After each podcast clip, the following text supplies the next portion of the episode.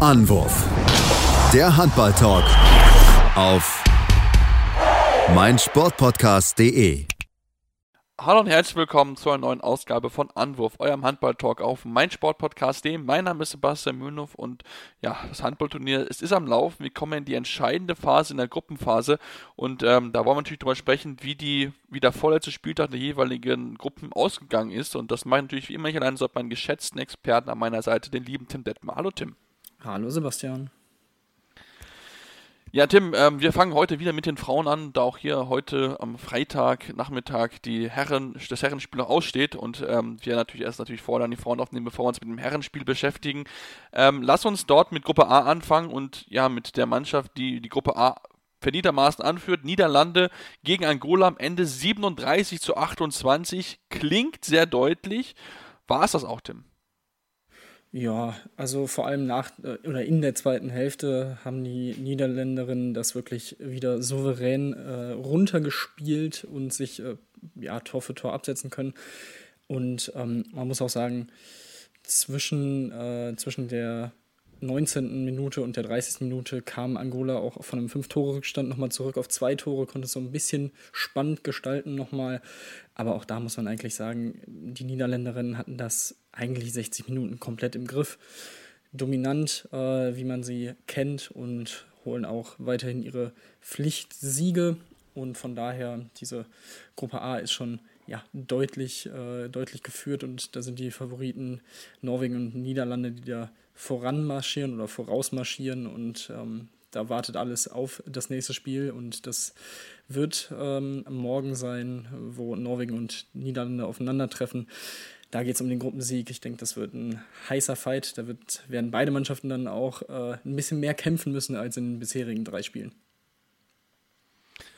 Genau, das, das denke ich definitiv auch. Also wird es äh, mit Sicherheit äh, heißer hergehen. Ähm, klar, ich meine, Angola ist jetzt auch nicht der, der wirklich Gegner, den der dann schlagen muss, wenn sie äh, den Olympiasieg holen wollen, sondern ist eher der von dir angesprochenen Gegner, die Norwegerinnen.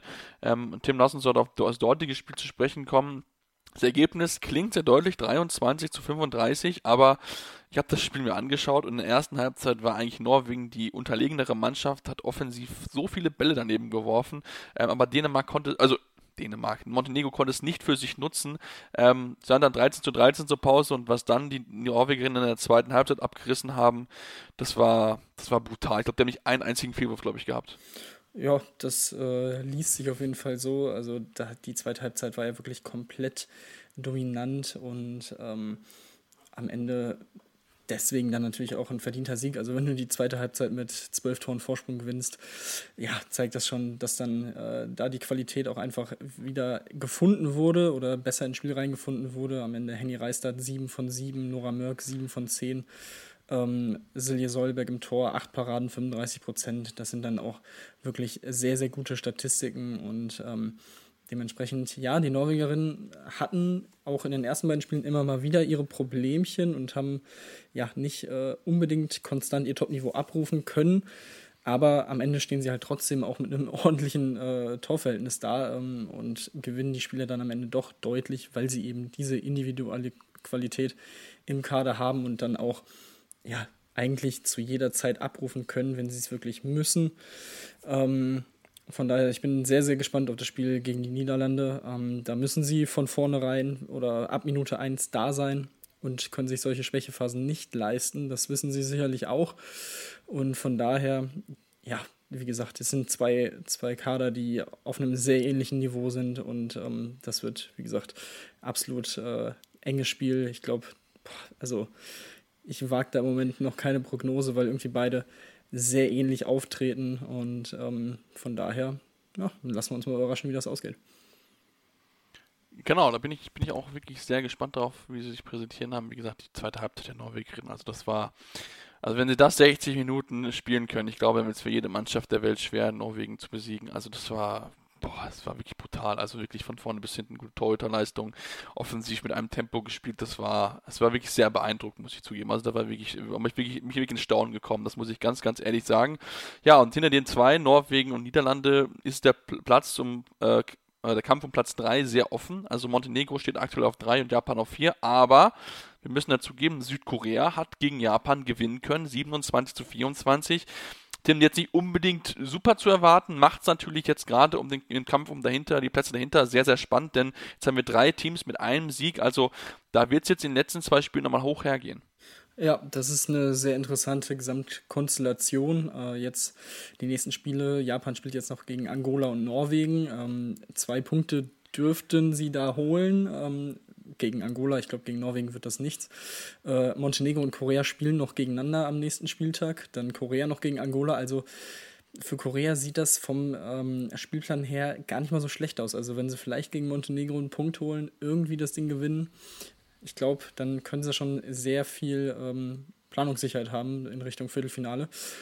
Und ja, auch hier durchaus überraschend und natürlich auch bitter für, für die Japanerinnen, ähm, die ja gegen Montenegro gut aufgetreten sind, gewonnen haben, auch etwas überraschend und daraus jetzt ja nicht Profit ähm, ziehen konnten und das weiter ausbauen konnten.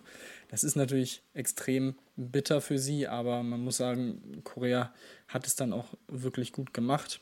Vor allem in beiden Halbzeiten immer so einen Ticken besser gewesen. Ähm, die äh, Quoten von den Torhüterinnen auf beiden Seiten auch sehr interessant. Jeong mit sieben Paraden 50 Prozent ähm, bei, bei Korea und bei Japan auch äh, Itano 7 von 12, 58 Prozent. Ähm, das sind schon sehr, sehr interessante Quoten und sehr, sehr gute Quoten. Von daher auch das ähm, ja, entscheidend in diesem Spiel.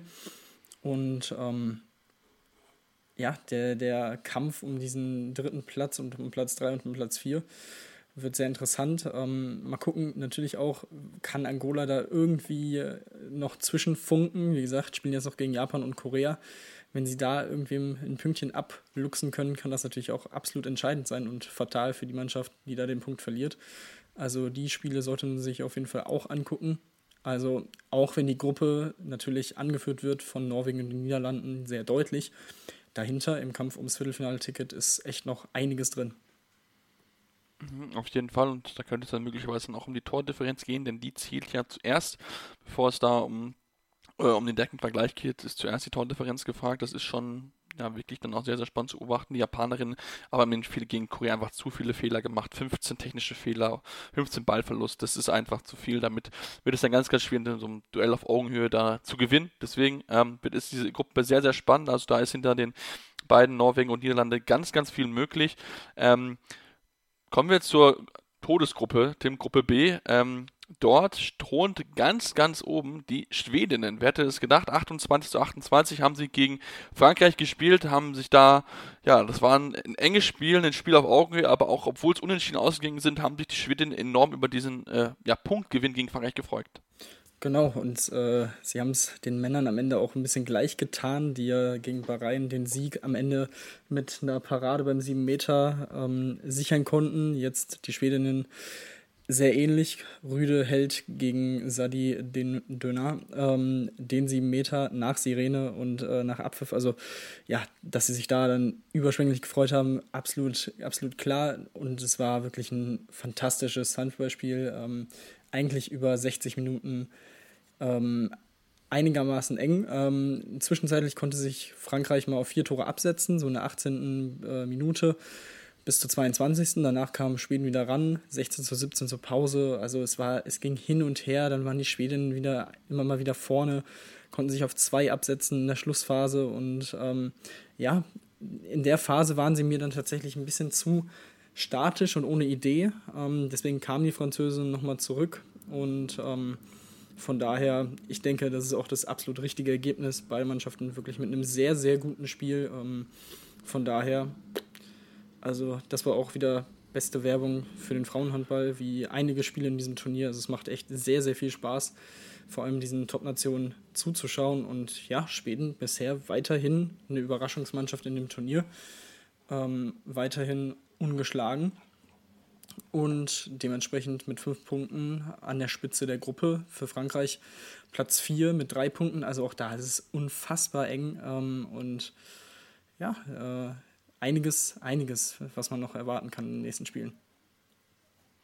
Auf jeden Fall, also gerade die Gruppe, da wir ein bisschen drauf eingehen, ist enorm spannend. Ähm, die Französinnen müssen sich ein bisschen Tor steigern, also nur sechs Paradenquote von 18 Prozent ist eigentlich zu wenig. Also da haben sie ähnlich wie die Herren so ein bisschen Probleme mit der Torhüterleistung. Da müssen sie gucken, dass das ein bisschen wird, weil sie brauchen jetzt aktuell wirklich jeden, jeden Punkt, jedes Törchen, denn ähm, es ist enorm spitz auf Knopf hinter, hinter Schweden. Also selbst die Schwedinnen sind mit zwei Siegen und einem Unentschieden jetzt noch nicht sicher, denn es ist wirklich ja enorm knapp.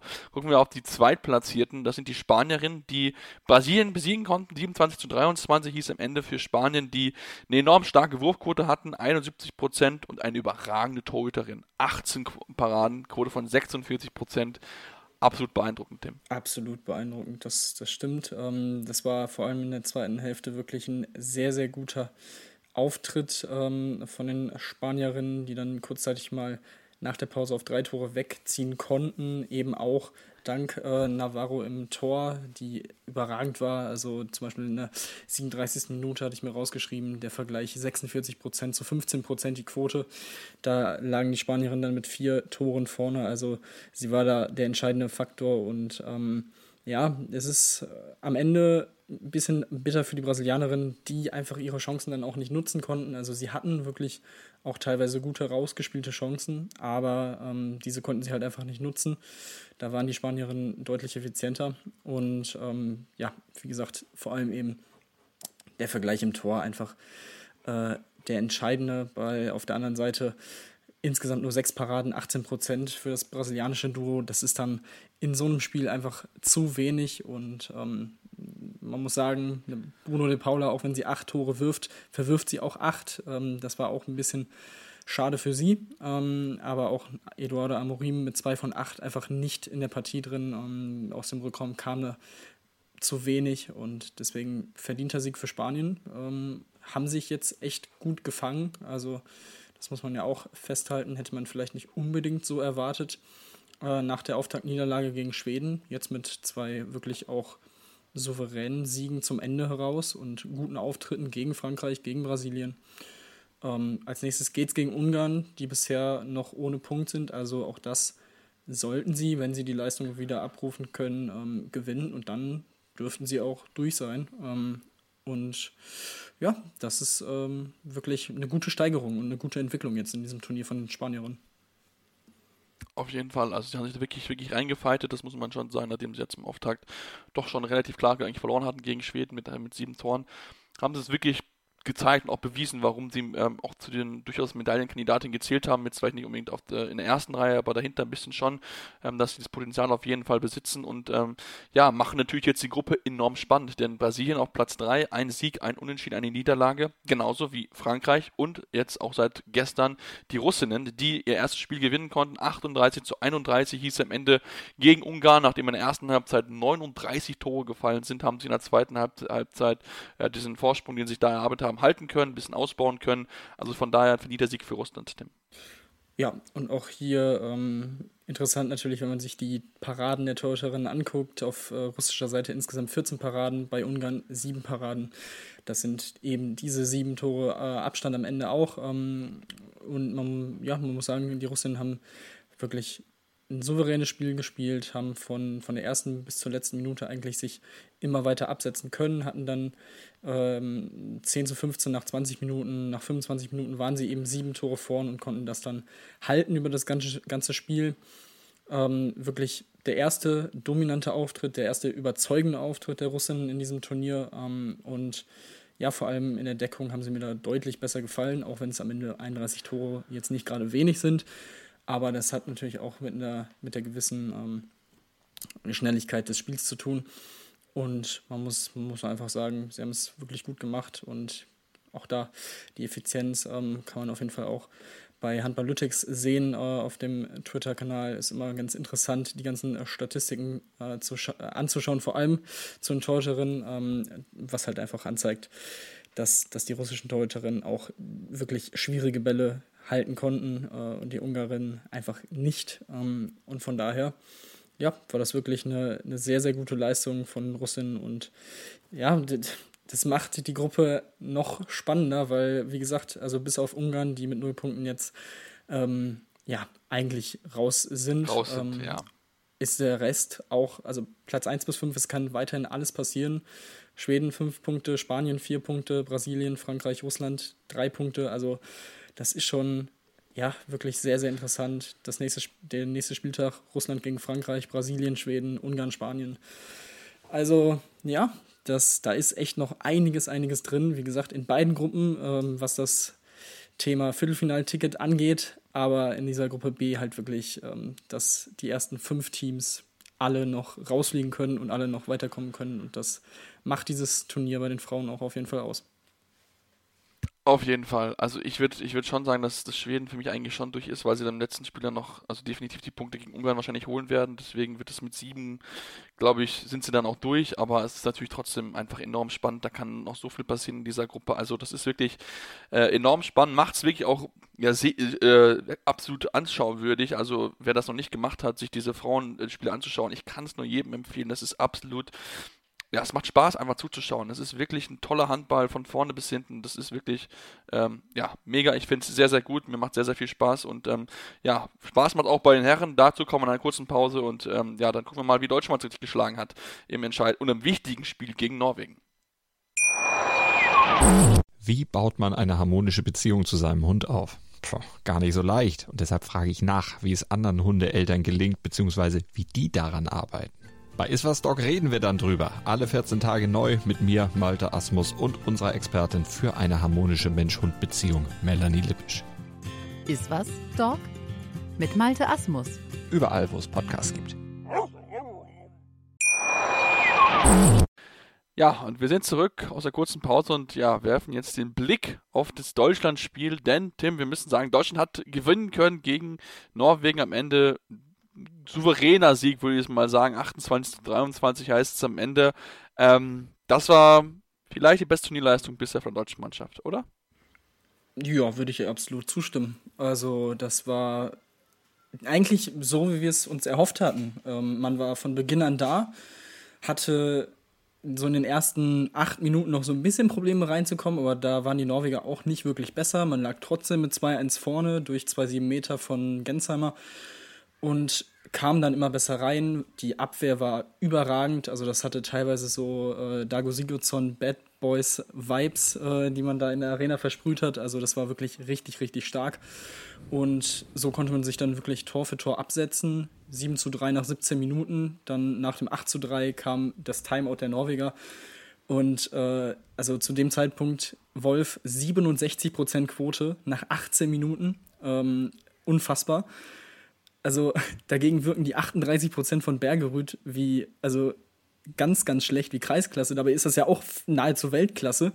Also das war wirklich eine unfassbare, unfassbare erste 20 Minuten. Ähm, dann Gensheimer, heute komplett nur für die 7 Meter gekommen, äh, wie es ja auch schon gegen Argentinien eigentlich geplant war. Jetzt äh, 5 von 5, glaube ich, am Ende.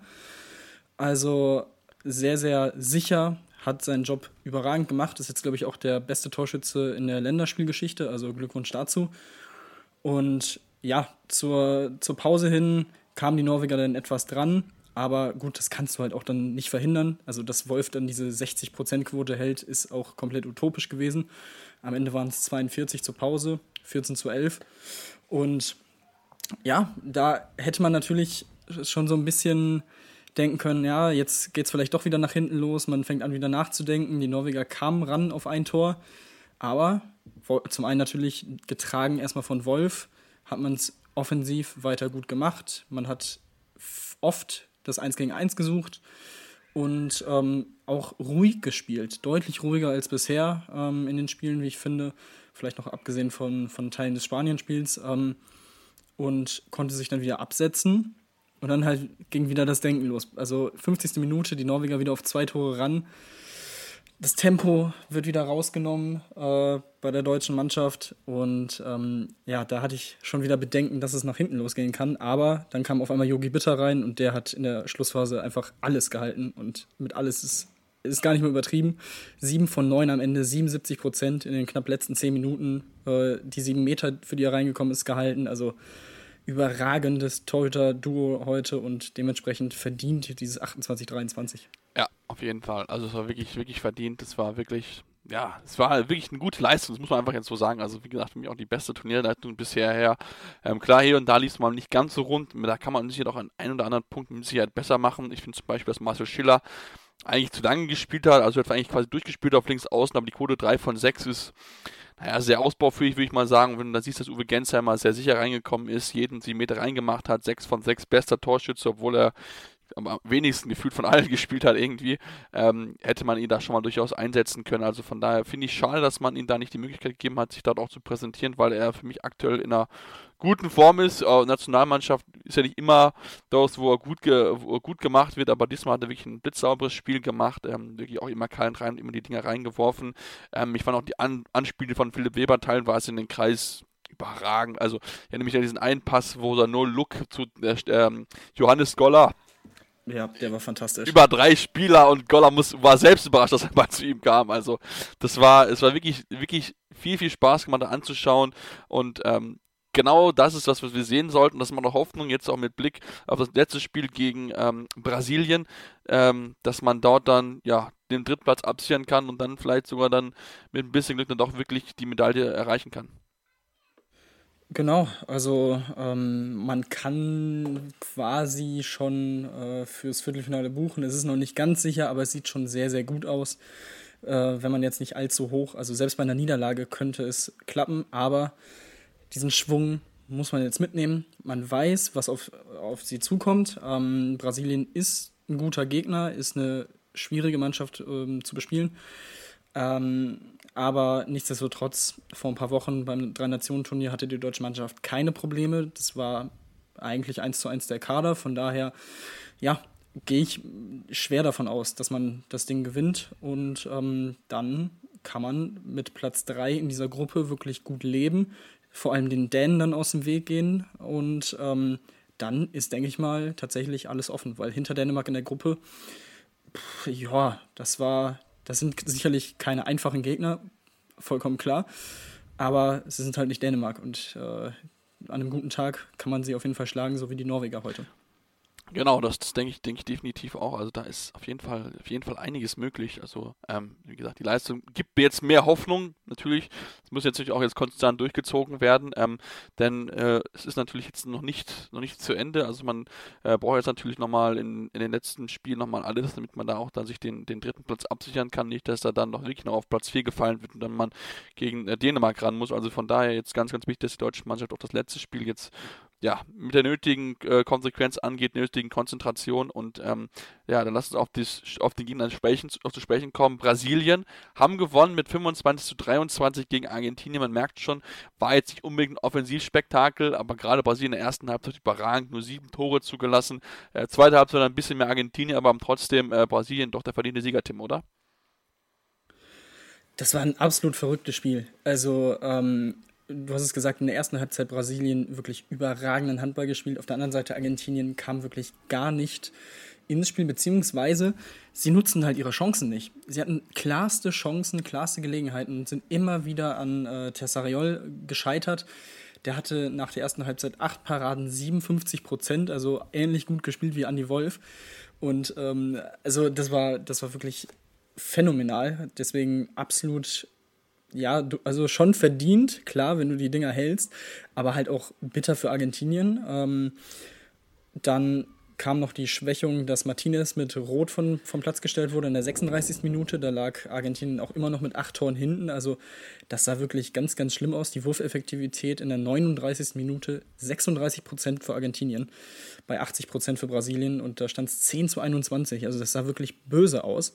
Aber dann kam so ein bisschen der Wendepunkt in dieser Partie. Auf einmal äh, Brasilien 10 Minuten ohne Tor, ein 10 zu 0 auch von Argentinien. Also das habe ich auch noch nie gesehen also, oder sehr, sehr selten, dass das mal passiert. Ähm, auf der anderen Seite jetzt Martial bei Argentinien im Tor, der eigentlich alles gehalten hat in der Phase, was auf sein Tor gekommen ist. Und Brasilien, muss man sagen, fängt sich dann im absolut richtigen Moment äh, durch ein ähm, Empty Net Goal und kann dann wieder auf äh, drei Tore wegziehen. Also das war dann am Ende, oh, also es hätte deutlicher ausgehen müssen eigentlich aus brasilianischer Sicht, aber also diese, diese, diese letzte Viertelstunde unfassbar. Also dass Argentinien das fast noch gedreht hätte, ist eigentlich unglaublich. Glück für Brasilien. Sie haben jetzt eben dieses Endspiel quasi gegen Deutschland. Äh, brauchen natürlich ein bisschen mehr Mithilfe, als wenn Deutschland heute verloren hätte. Aber ähm, ja, für Brasilien ist noch alles möglich. Argentinien ist. Genau, Argentinien äh, ist raus. Ähm, schade für die Mannschaft, aber wie gesagt, ähm, ja, es ist halt, wenn du die klarsten Chancen halt nicht nutzt gegen Brasilien, dann wird das halt, halt bestraft. Klar, der 10 zu 0, das war wirklich, wirklich beeindruckend. Also das war wirklich, ja, du hast gesagt, ein absolut kurioses Spiel im Endeffekt. Aber ähm, am Ende steht der Sieg für Brasilien, deswegen, ähm, ja, wird es für Deutschland nochmal wichtig, dort auch zu besiegen. Die, die Vergangenheit zeigt, gegen Brasilien können wir gewinnen. Also von daher bin ich da durchaus positiv, dass es dann auch da reicht. Und dann schauen wir mal, wie weit es dann für Deutschland weiterguckt. Ähm, äh, Spiel um die Gruppenphase oder um Gruppensieg gab es heute auch schon eigentlich, denn Frankreich, Spanien, die beiden besten Teams bisher in der Gruppe A, haben gegeneinander gespielt. Am Ende gewinnt Frankreich mit 36 zu 31, Wurfeffektivität von 77 Prozent. Eine unglaubliche Leistung, gerade gegen diese zwei Torhüter. Genau, und das war am Ende auch das Problem für die Spanier, dass wirklich das passiert ist, was so gut wie nie passiert, dass weder Perez de Vargas noch Corrales irgendwie die äh, Hände an die Bälle bekommen haben. Perez de Vargas am Ende 5 Paraden 22 Prozent, Corrales 3 Paraden 14 Prozent, insgesamt nur 18 Prozent gehalten. Ja, also das war definitiv der entscheidende Faktor am Ende. Ähm, auf der anderen Seite, Gerard war okay, ähm, war wieder solide, hat vor allem, finde ich, in den wichtigen oder in den richtigen im richtigen Zeitpunkt die Bälle gehalten. So ist es richtig. Und ähm, dazu auch eine schwache Wurfauswahl äh, in manchen Situationen der Spanier und deswegen ähm, auch in der Höhe durchaus verdient. Vor allem, ähm, weil die Franzosen, finde ich, ja, eigentlich gut gespielt haben. Ähm, weggezogen sind. Remeli hat wieder mal überragend gespielt. Ähm, die Franzosen haben sehr viel mit zwei Linkshändern gespielt im Rückraum, mit Mem und Remeli, was man ja auch schon häufiger gesehen hat. Und ähm, bei den Spaniern hat man, muss man auch sagen, in der Defensive schon gemerkt, dass mit Viran Moros der Abwehrchef fehlt. Das konnten sie nicht kompensieren. Ähm, dazu bei den Franzosen das Rückzugsverhalten sehr, sehr stark. Die Spanier sind ja auch durchaus bekannt, ähm, Konter und zweite Welle gut zu gehen. Ähm, das war heute gar nicht der Fall und deswegen ja, alles in allem wirklich gut. Ähm, die Spanier, ja, auch in der Offensive ein bisschen ideenlos. Wenn sie dann mal ins Tempo gekommen sind, Lücken reißen konnten oder ins 1 gegen 1 sind, hat es funktioniert. Das haben sie zu selten gemacht. Deswegen, ja, ähm, verdienter Sieg für Frankreich, auch in der Höhe. Ähm, eine ja, kritische Situation war am Ende noch, dass Gerard zum Unterbinden eines ähm, Tempo-Gegenstoßs bzw. des Passes rausgeht ähm, rechts außen Gomez an der Hand trifft und dafür keine rote Karte bekommt. Jetzt kann man sagen, okay, das ist beim Stand von 36-30 in der letzten Minute passiert, aber ja. Regel ist nun mal Regel. Für mich eine klare rote Karte. Aber gut, ist jetzt nicht spielentscheidend gewesen, aber trotzdem, ähm, das sollte nicht unerwähnt genau, bleiben. Das sollte auf jeden Fall nicht, nicht unerwähnt bleiben. Also, ähm, ja. Er hat es ja schon, er glaube in Deutschland war auch eine Situation, wo er dann den Spiel nicht berührt hat, aber ähm, die Regel ist nun mal relativ klar, deswegen, ja, wie gesagt, wahrscheinlich letzte Minute schießt sie sagt, ja gut, okay, ist halt, ne, nichts Schlimmes passiert, dann lass es mal weiterlaufen, aber eigentlich regeltechnisch hätte man durchaus über äh, die rote Karte ziehen müssen. Aber gut, im Endeffekt gewinnt Frankreich gegen Spanien für Spanien die höchste Niederlage seit dem Niederlage eben in der EM-Finale gegen Deutschland damals, als wir die, mit den Bad Boys Europameister geworden sind. Also auch dafür spielt schon dafür, dass die Spanier eigentlich nicht so hoch verlieren und ähm, für Spanien, äh, für Frankreich der höchste Sieg gegen Spanien seit Olympia 2008. Damals haben sie mit, auch mit fünf Toren gewinnen können. Also ähm, ja, Frankreich gut präsentiert. Wie gesagt, wenn, wenn du dann auch noch ohne ein Tor von Karabatic gewinnst, der 0 von 2 gewesen ist, dann spricht das wirklich dafür, dass dein Kader wirklich richtig, richtig stark ist und ähm, sie mausern sich immer mehr zum Goldfavoriten. Das muss man, muss man einfach ganz, ganz klar so sagen, auch wenn die Torhüterleistung jetzt nicht von der Quote überragend gewesen ist, aber es funktioniert. Und wenn man am Ende siegt, dann ist, hat man auch Ende dann viel, viel richtig gemacht. Tim, lass uns in, zur Gruppe A gehen und ähm, da über den zweiten Favoriten auf Gold sprechen, über die Dänen. Am Ende gewinnen sie 30 zu, äh, 34 zu 28 äh, nach der ersten Halbzeit, die relativ ausgeglichen gewesen ist und noch der torreich war die zweite das Gegenteil. Genau, ähm, am Ende ziehen die Dänen gegen die Portugiesen ähm, vor allem so ab der 42. weg. Ähm, bis dahin war es ein sehr enges Spiel, tatsächlich auch sehr ähm, torreich, du hast es gesagt, wirklich 20 zu 19 zur Pause für die Dänen. Ähm, das war, ja, die Dänen eigentlich über die gesamte Spielzeit, ähm, auch bis zu dieser 40. Minute hin, immer so einen Ticken besser, der portugiesischen Abwehr, fand ich, hat so ein bisschen der Zugriff gefehlt. Ähm, deswegen auch die 20 Gegentore. Sie haben es dann ganz gut gemacht, haben es dann aber in der zweiten Halbzeit verpasst, ähm, die Paraden von Umberto Gomez in Tore umzumünzen. Also es hätte nach 44 Minuten auch gut und gerne 25, 25 stehen können, dann wäre das vielleicht nochmal eine andere Schlussphase gewesen oder geworden, aber so, ja, ist es für Dänemark der nächste deutliche Sieg gegen ein Team, das ähm, wirklich auch unangenehm zu bespielen ist. Und auch hier, also im Moment muss man sagen, die Dänen, die Franzosen, das sind aus den beiden Gruppen bisher so die stärksten Teams, die wirklich sehr, sehr gut spielen, die, die Dänen, die auch so ein bisschen die ähm, Kräfte ein bisschen aufteilen können, immer mal wieder. Also ähm, das ist schon sehr beeindruckend, was sie spielen bisher. Und ähm, ich denke, die Gruppe sollten sie auf jeden Fall gewinnen. Ähm, haben jetzt noch das letzte Spiel gegen Schweden, ähm, zu dem wir gleich noch kommen. Also das, das sieht schon sehr, sehr gut aus. Ja, auf jeden Fall. Das sieht schon, sieht schon richtig, richtig, gut aus. Ähm, wollen noch erwähnen, dass Mikkel Hansen seit ähm, dem heutigen Spiel jetzt der beste Werfer in der Geschichte der Olympischen Spiele ist. Ähm, ist jetzt auf Platz 1 ähm, und hat noch ich weiß nicht, ob er 2024 noch spielen wird, aber zumindest hat er noch einige Spiele bei diesem Turnier auch vor sich, vor den, äh, wo die Torbilanz weiterhin ausbauen kann. Überragend, auch wenn er da ziemlich 10 Fehlwürfe hatte, aber trotzdem neun Tore geworfen. Ähm, Dreh- und Angelpunkt so ein bisschen. Und äh, man sollte vielleicht nicht Matthias Gitzel erwähnen, äh, 7 von 7, sehr, sehr gut auch dort gewesen. Und ähm, ja, die den sehen schon wieder Gruppensieger aus. Wird mich jetzt äh, nicht so wundern, wenn es da irgendwas daran hindern sollte. Lass uns zu den Plätzen dahinter kommen zu sprechen. Wir hatten das Spiel Schweden-Ägypten, ähm, das Duell durchaus um Platz 2. Ägypten hat es für sich entscheiden können mit fünf Toren Unterschied, am Ende 27 zu 22 und ähm, der ja, sichere Sieg, Tim, oder? Das war ein sehr souveräner Auftritt der Ägypter. Ähm, das war, finde ich, auch sehr beeindruckend. Man hatte eine sehr gute Torhüterleistung, vor allem in der ersten Halbzeit Hendavi 11 von 20, 55 Prozent. Ähm, sehr, sehr gut. Am Ende für ihn auch 17 von 38, 45 Prozent. Also konnte die Quote nahezu halten in der zweiten Hälfte. Also das war natürlich ein absoluter Faktor. Sanat 6 von 6, ähm, sehr, sehr gut.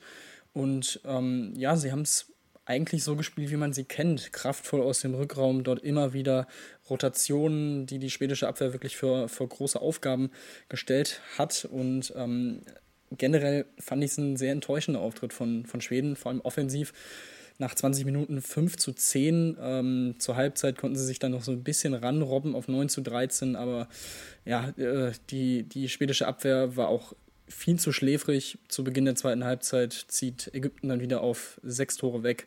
Da war es dann eigentlich auch wirklich entschieden. Ähm, und von daher, ja, noch so ein bisschen Schadensbegrenzung der Schweden am Ende, dass es dann doch nur fünf Tore Abstand waren. Aber hm, das äh, lässt mich ein bisschen äh, nachdenklich zurück, was die schwedische Mannschaft angeht.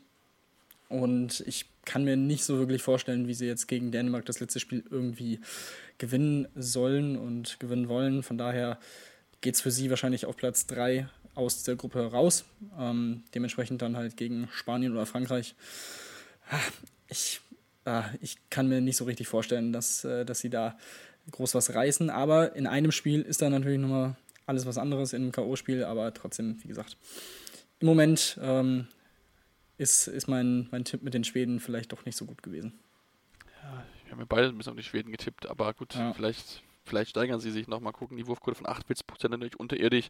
Und ich denke, wenn du äh, die 7 von 7 von Lukas Peas, äh, Pea abziehst, dann sieht es wahrscheinlich noch schlechter aus. Also, ähm, das war einfach nichts. Schlechten Tag gehabt, ganz schnell abhaken, würde ich sagen, denn gegen Dänemark musst, musst du befreit, ganz befreit ausspielen. Klar, äh, möchtest natürlich schon gerne gewinnen, das wäre noch bisschen anderes von der Motivation her, aber ähm, da muss auf jeden Fall eine Leistungssteigerung her, wenn sie dann in der, ja, in der Gruppenphase dann oder in der, in der K.O. dann mit den Top-Leuten mithalten wollen. Aktuell sieht es ein bisschen aus, dass sie gegen Spanien antreten müssen und ähm, da müssen sie definitiv hellwach sein, wenn sie sich dort Fehler erlauben, wie jetzt gegen Ägypten, dann äh, ist es relativ schnell dann auch dort vorbei. Ähm, lass uns zum letzten Spiel in der Gruppe äh, zu sprechen kommen, denn es geht noch so ein bisschen auch um Platz 4 und da hat Bahrain einen Schritt in die Richtung gemacht, dass man Vierter gerne werden möchte. 32 zu 30 gegen Japan gewonnen. Gutes Spiel wieder gezeigt und Bahrain wirklich bisher macht das sehr, sehr gut. Bin ich sehr positiv überrascht von tolle Teamleistung, 70% Quote. Hat alles perfekt gepasst, Tim. Und sie haben sich halt endlich mal belohnt. Ähm, das ja. war ja so das Thema von, von Bahrain bisher. Und man muss sagen, es war wirklich auch ein komplett ausgeglichenes Spiel. Ähm, beide Mannschaften haben sich ähnlich viele Chancen erarbeitet und ähnlich ähm, gut gearbeitet. Äh, Japan hat die klareren Chancen, äh, die sie hatten, dann nicht nutzen können. Dazu hatten sie keine Torhüterleistung, beziehungsweise eine deutlich schlechtere Torhüterleistung als ähm, bei Bahrain ähm, am Ende 6 Paraden 16 Prozent, Bahrain äh, 10 Paraden 25 Prozent, also beides jetzt ähm, nicht wirklich gut, aber ähm, das reicht dann halt in so knappen Spielen dann für Bahrain. Und von daher, ähm, ja, wie gesagt, endlich mal belohnt. Sie haben es wirklich gut gespielt. Sie lagen eigentlich die ganze Zeit immer so ein Tor vorne, ähm, weil die Japaner auch immer mal wieder mit mit Ballverlusten dann aufgefallen sind. Ähm, auf beiden Seiten muss man das auch festhalten, ähm, die, die Ballverluste sehr hoch ähm, und von daher, ja, durchaus verdient, ähm, aber es war wieder sehr, sehr eng. Freut mich einfach für die Mannschaft, dass sie sich so belohnen konnten. Ähm, natürlich sehr bitter für Japan, dass sie hier jetzt wahrscheinlich als letzter rausgehen aus dem Turnier ohne Punkte. Ähm, sicherlich enttäuschend, äh, wenn man bedenkt, dass man mit Dago Sigurdsson natürlich auch einen Trainer geholt hat, der das Team lange darauf vorbereiten sollte und vorbereitet hat, um ja, vielleicht was zu erreichen. Man hat bei der WM äh, im Januar ja schon wirklich Fortschritte auch gesehen. Das konnte man äh, bei diesem Turnier jetzt leider noch nicht so wirklich ähm, konstant abrufen. Vor allem die Torhüterposition halt immer wieder ein Problem. Ähm, das ist dann schon, schon sehr bitter. Wobei man natürlich auch festhalten muss, sie haben halt auch nur das Spiel gegen Dänemark deutlich verloren. Also und gegen Schweden mit zwei verlieren, gegen Ägypten mit vier. Das ist dann halt, ähm, das ist dann halt noch eine Schublade zu hoch. Äh, bitter. Jetzt geht es im letzten Spiel gegen Portugal. Für Portugal geht es um alles. Die müssen auf jeden Fall gewinnen ja. und hoffen, dass äh, Bahrain gegen Ägypten verliert, um noch weiterzukommen. Ähm, und wie gesagt, dann als letztes Spiel dann noch Dänemark gegen Schweden das wird auch nochmal ein sehr interessanter Spieltag in der Gruppe. Auf jeden Fall, das wird ein, ein, richtig, richtig interessanter Spieltag. Da müssen wir definitiv mal, mal schauen, ja, wie es dann am Ende ausgehen wird. Sonntag gibt es dort die Entscheidung. Erstes Spiel direkt Japan gegen Portugal, 2 Uhr morgens deutscher Zeit. Ähm, ja, also da wird es dann schon wirklich um die, um die Wurst gehen und dann Portugal braucht auf jeden Fall den Sieg, wenn sie sich den vierten Platz sichern sollen. Klar, wäre dann schwierig, aber Portugal hat ja gegen Frankreich bewiesen, dass sie Frankreich schlagen können. Also von daher wäre das, glaube ich, ein spannendes Viertelfinale, muss ich ganz ehrlich zugeben, das ich sehr, sehr gerne sehen möchte. Ähm, aber gut, das werden wir natürlich dann sehen äh, am Sonntag. Da sind, sind wir jetzt am Ende unserer Ausgabe angekommen. Wir hoffen, euch hat es euch gefallen. Wenn es euch gefallen hat, gerne mal eine Rezension da lassen. Am liebsten natürlich 5 Sterne bei iTunes. Immer auch gerne uns schreiben über Twitter. Bei mir ist es SeppMars56, beim Tim ist es Tim-Detmar23. Wie euch die Sendung gefällt, was wir besser machen können, was Themenanregungen sind. Wir sind da offen für jegliche Art von Kommunikation mit euch. Ja, wünsche euch erstmal noch alles Gute, legt euch jetzt wieder hin und dann, ja, morgen geht es weiter bei den Frauen, Sonntag dann mit den Herren und dann hören wir uns dann auf jeden Fall die Tage wieder hier bei Anwurf, eurem Handball-Talk auf meinsportpodcast.de. Anwurf. Der Handball-Talk auf meinsportpodcast.de